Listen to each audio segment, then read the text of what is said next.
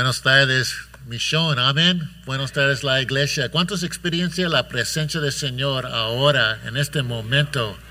Dios está aquí.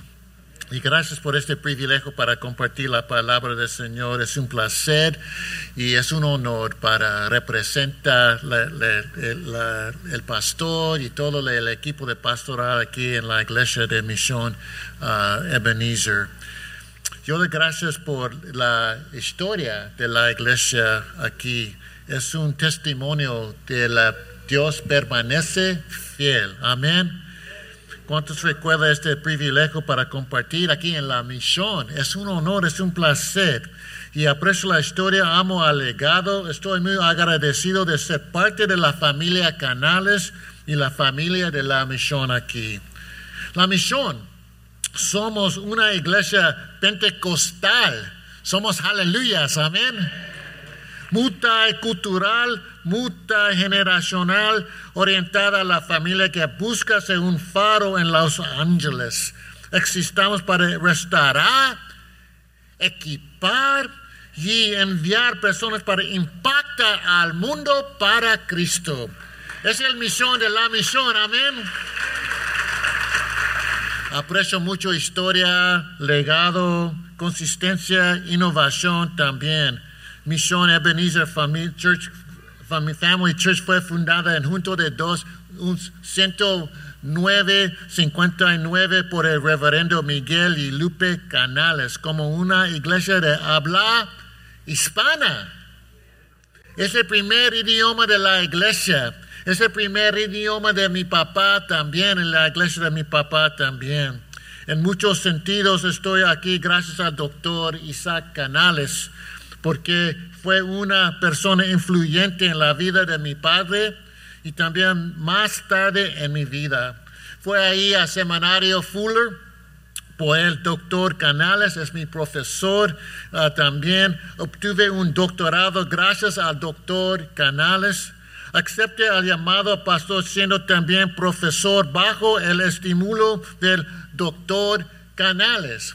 Es mi deseo, es, es mi meta. Yo soy, yo quiero a, a, a participar con doctor Canales, un profesor, un pastor, un misionero, pero tiene ama a Dios. Amén. Pero hoy uh, yo quiero asimilar a, a pastor Josh. Amén. ¿Cuántos aprecian pastor Joshua Canales? Es un pastor, es un pres- presperito también, amén, nacional de Asambleas de Dios. Ah, es mi meta también. Es un, es un esposo, un padre, pero tiene un corazón a Cristo y un corazón a la iglesia también. Ah, este domingo también ah, estoy muy agradecido por la vida de pastor ah, Bumi también, pastor ah, Coba. Pastor Coba y la esposa participan en la vida de mis, de mis, uh, mis hijos también. Yo doy gracias. Y también uh, con su hermano David. Hermano David es un, un, un coach y ayuda a mi hijo Paul uh, cuando está en escuela high school uh, en, los, en los campos de fútbol. Y ahora ese coach de, de, de fútbol nacional. Amén, hermano David Canales. Y yo doy gracias también. Y Josh, F C A, hasta campamento de fútbol también, desde béisbol hasta ministerios universitarios. Y el Señor ha usado sus vidas como una inspiración para amar al Señor. Este domingo nos referimos como domingo de regreso a escuela.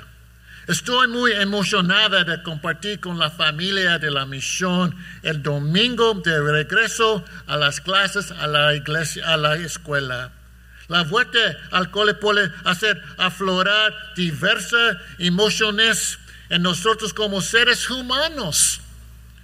Para algunos es la época más maravillosa del año que señala al final de las vacaciones de verano y regresó a la normalidad, los horarios, la consistencia y la oportunidad de participar en la vida de la mente. Siendo padres de cuatro hijos, mi esposa aquí, Mónica, y yo, padres de cuatro hijos. Es el, es el aniversario de veinticinco años al prim, el primer regreso a escuela a sus hijos. Hemos experimentado el regreso a la escuela en, en el kinder y el regreso a la escuela cuando estábamos en la universidad.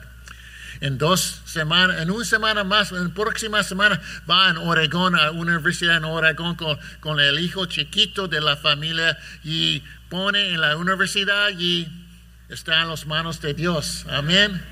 Yo tengo una foto para experiencia, los mis emocionales de los, de los padres para cuando, cuando van kinder. Sí, los, los, los niños no quieren ir a la escuela, sí. Y cuando está en el colegio, los padres no quieren usar en el colegio, amén. Es un momento de tra- transición, pero Dios está aquí y gracias a Dios. En los Estados Unidos, históricamente, el propósito a la educación ha evolucionado de acuerdo con las necesidades de la sociedad. El propósito principal de la educación va desde instruir a los jóvenes en la doctrina religiosa hasta prepararlos para vivir en un país, asimilar a los inmigrantes, a la sociedad en general y preparar a los trabajadores para el lugar de trabo, trabajo industrializado. El propósito de la educación es apoyar Apoya a los niños en el desarrollo de las habilidades, el conocimiento y las disposiciones que los permitirán ser miembros responsables y contribuyentes en, de sus comunidades, similar aquí en su comunidad de aquí de Carson. El doctor Martin Luther King afirmó que la educación tiene una doble función que cumplir en la vida del hombre y en la sociedad. Una es utilidad y también la otra es cultura. Debemos recordar que la inteligencia no es suficiente. Inteligencia más carácter es la meta de la verdadera educación. Pues generalmente aprendemos de dos maneras: experiencia y o educación. Él es mejor, aprende una persona, dice la experiencia es la maestra de todas las cosas. ¿Cuántos recuerda para experiencia a uh, un, un, un, un lección de su mamá o de su abuela? Algunos aprendemos a través de la educación. No toques que hace color, calor. Y otros solo aprendemos a través de la experiencia. Le dije, ¿qué hace calor? Es experiencia o educación. Escuchen a su mamá, escuchen a sus maestros. El aprendizaje requiere volver a la escuela. El aprendizaje requiere un maestro. Y el aprendizaje implica hacer preguntas. La educación es llegar a conocer la verdad. Conoceréis la verdad y la verdad os hará libres. Va conmigo en el Evangelio de San Marcos, capítulo doce. Evangelio de San Marcos, capítulo doce y versículo veintiocho. Y esa es la versión de Reina de la Vera.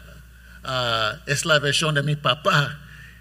Versículo veintiocho de capítulo doce dice de San Marcos: acercándose uno de los escribas que los había oído disputar y sabía que les había respondido bien, le preguntó: ¿cuál es el primer mandamiento de todos? Jesús le respondió: el primer mandamiento de todos es: oye, Israel, el Señor, nuestro Dios, el Señor uno es. Y amarás al Señor tu Dios con todo tu corazón y con toda tu alma y con toda tu mente y con todas tus fuerzas. Ese es el principal mandamiento.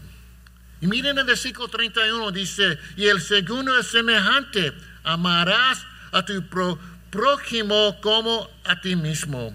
No hay otro mandamiento mayor que estos. Entonces el escriba la, le dijo, bien, maestro, verdad has dicho que uno es Dios y no hay otro fuera de él. Y el amarle con todo el corazón, con todo el entendimiento, con toda el alma y con todas las fuerzas. Y amar el, al prójimo como a uno mismo es más que todos los holocaustos y sacrificios. Jesús, entonces, viendo que había respondido sabiamente, le dijo, no estás lejos del reino de Dios. Y ya ninguno osaba preguntarle. La palabra de Dios, gracias a Dios. Nuestro pasaje, pasaje comienza con los fariseos, los escribas haciendo preguntas. Iban a volver a la escuela.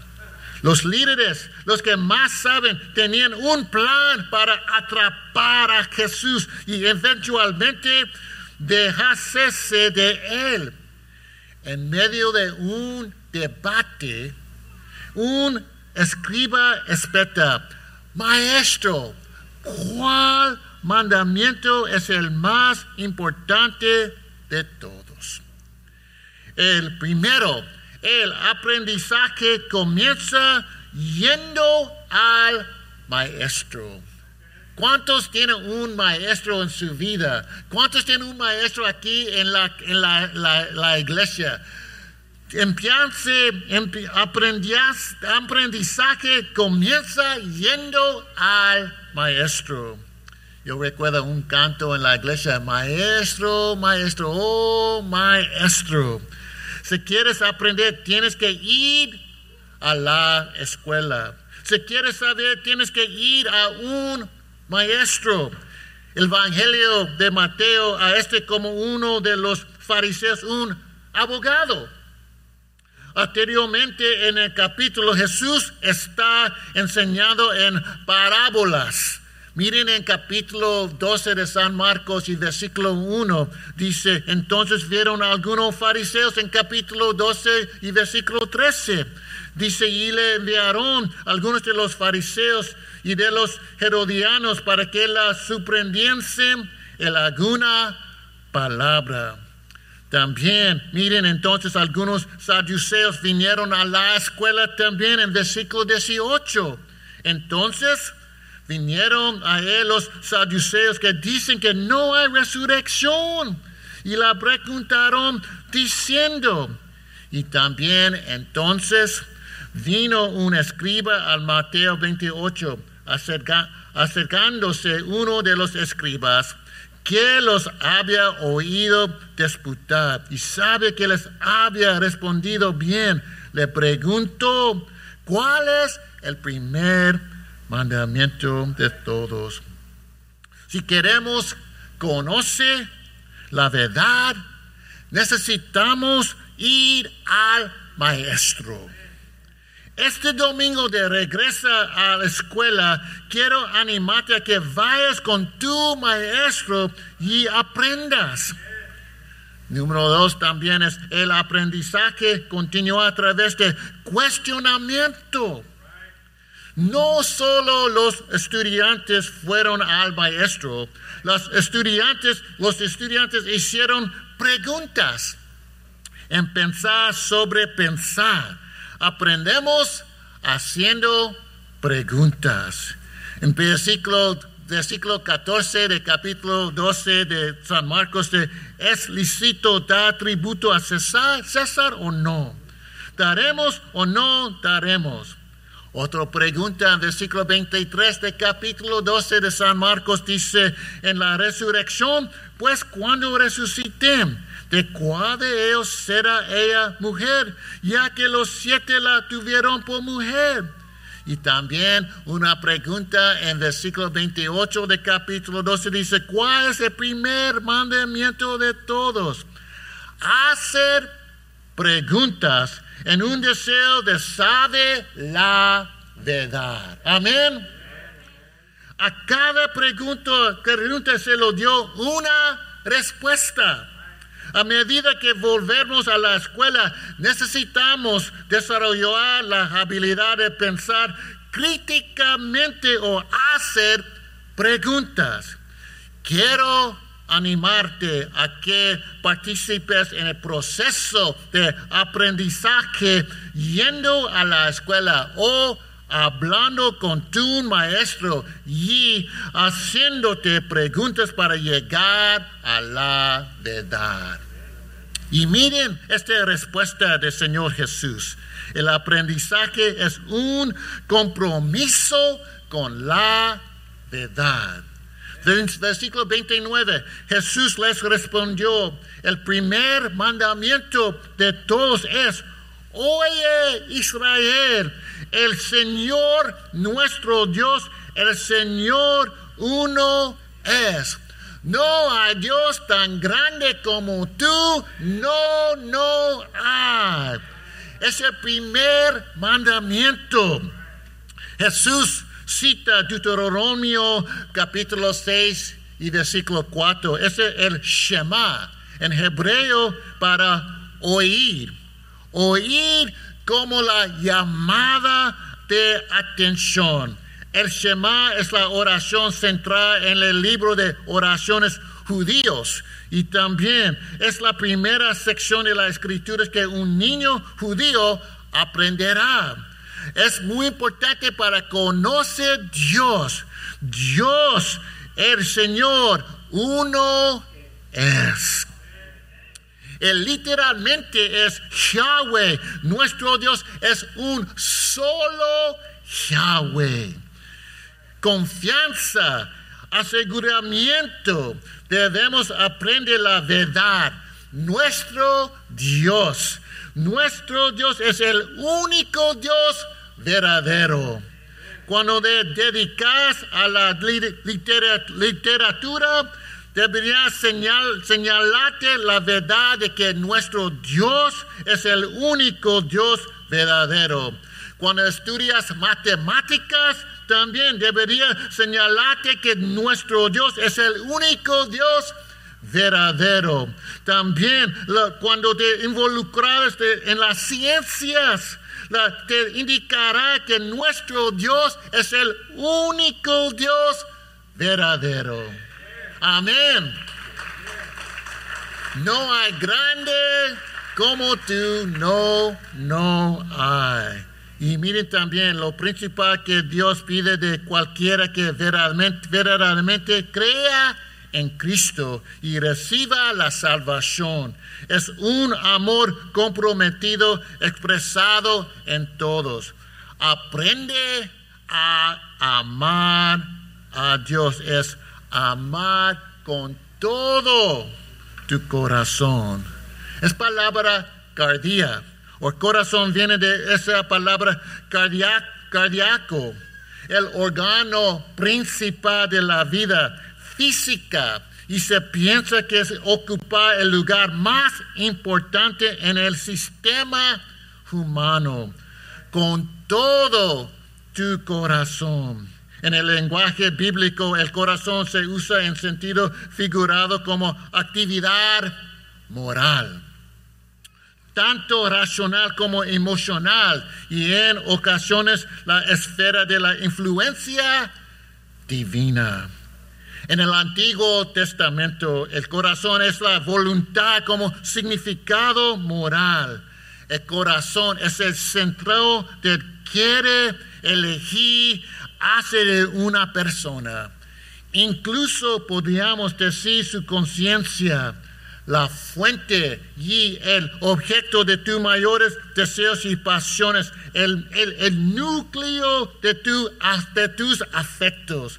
Sé ¿puede aprender a amar a Dios con todo eso?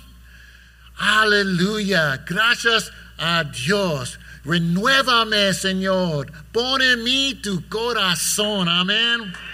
Porque todo lo que hay dentro de mí necesita más de ti. Amén. Aleluya. Ama también con toda tu alma. El alma es la palabra psuque, se usa como alma o vida, es el aliento de vida. Cuando Dios insufló en la carne humana, entonces el Señor Dios formó al hombre del polvo de la tierra y sopló en su nariz aliento de vida y fue el hombre un ser viviente. Yo tengo gozo en mi alma. Amén. Gozo en mi alma, mi ser. Ríos, agua viva. Es, es mi vida. Es, es, es mí. Mi alma es mí aquí y también en vida eterna. También ama con toda tu mente. La palabra es dianoia, que se pensó como pensar o pensar. Un diccionario lo declara como conciencia reflexiva que comprende las facultades de percepción y comprensión. La facultad. En el sistema de educación superior nos referimos a nuestros profesores como profesores. Están ayudando a moldear nuestra comprensión, nuestro razonamiento. Significa servir a Dios con el intelecto y buscar agradarle con pensamientos, ideas y decisiones basadas en la verdad. Pon inteligencia en tu amor. Entonces, ¿cómo amamos a Dios con nuestra mente? Mis pensamientos eres tú, Señor. ¿Cuántos conocen este canto? Mis pensamientos eres tú, Señor. Amén. ¿Por qué? Porque tú me has dado la vida. Porque tú me has dado al existir. Porque tú me has dado cariño. Me has dado amor. Ama con toda tu corazón, con toda tu alma y con toda tu mente. Y la última aquí es ama con todas tus fuerzas. Con todas tus fuerzas es nuestras energías y esfuerzos. Es dedicar a servir a Dios y promover los propósitos de Dios. Dios tiene un propósito a la iglesia aquí. Dios tiene un propósito, un voluntad a usted también. Dios tiene un plan. Perseverante, ser resiliente, dando el máximo esfuerzo. Cada día más fuerte. Aprendemos a amar con todas nuestras fuerzas. Otro canto así dice, levanto mis manos aunque no tenga fuerzas. Levanto mis manos aunque tenga mil problemas. ¿Por qué? Cuando levanto mis manos comienzo a sentir una unción que me hace cantar. Cuando levanto mis manos comienzo a sentir el fuego. Y también otro coro dice, cuando levanto mis manos, mis cargas se van. Nuevas fuerzas tú me das. Todo eso es posible. Todo eso es posible cuando levanto mis manos. Aleluya. Ama con toda tu corazón, con toda tu alma, con toda tu mente y con todas tus fuerzas. Regresa a la escuela. No es un derecho, sino un privilegio. No todas, todos tienen la oportunidad de ir a la escuela. No todos tienen la oportunidad de ir a un maestro. No todos tienen la oportunidad de hacer preguntas. No todos tienen la oportunidad de aprender en un ambiente académico. Sin embargo, hoy en día lo hacemos. Mi papá solo tuvo la oportunidad de, de pasar por segundo grado. Sin embargo, cuando se le dio la oportunidad de adulto, completó un diploma de la escuela secundaria y luego una maestría en teología. El aprendizaje fue un privilegio y fue una ventana para amar a Dios. También es para amar a Dios. Es también te animamos hoy a aprender a amar. Hazte al modo tu objetivo más elevado. Jesús dice, quiero que ante todo aprendas a amarme a mí, a Dios. Entonces, quiero que aprendas a amar a todos los demás. Eso es, esa es la filosofía de vida. Su propósito de su vida, la voluntad de su vida es para amar a Dios con toda tu alma, con todo tu corazón, con toda tu mente y con todas tus fuerzas. Esa es la palabra del Señor y el pueblo del Señor dice, amén. Amén. Pongan sus pies, por favor.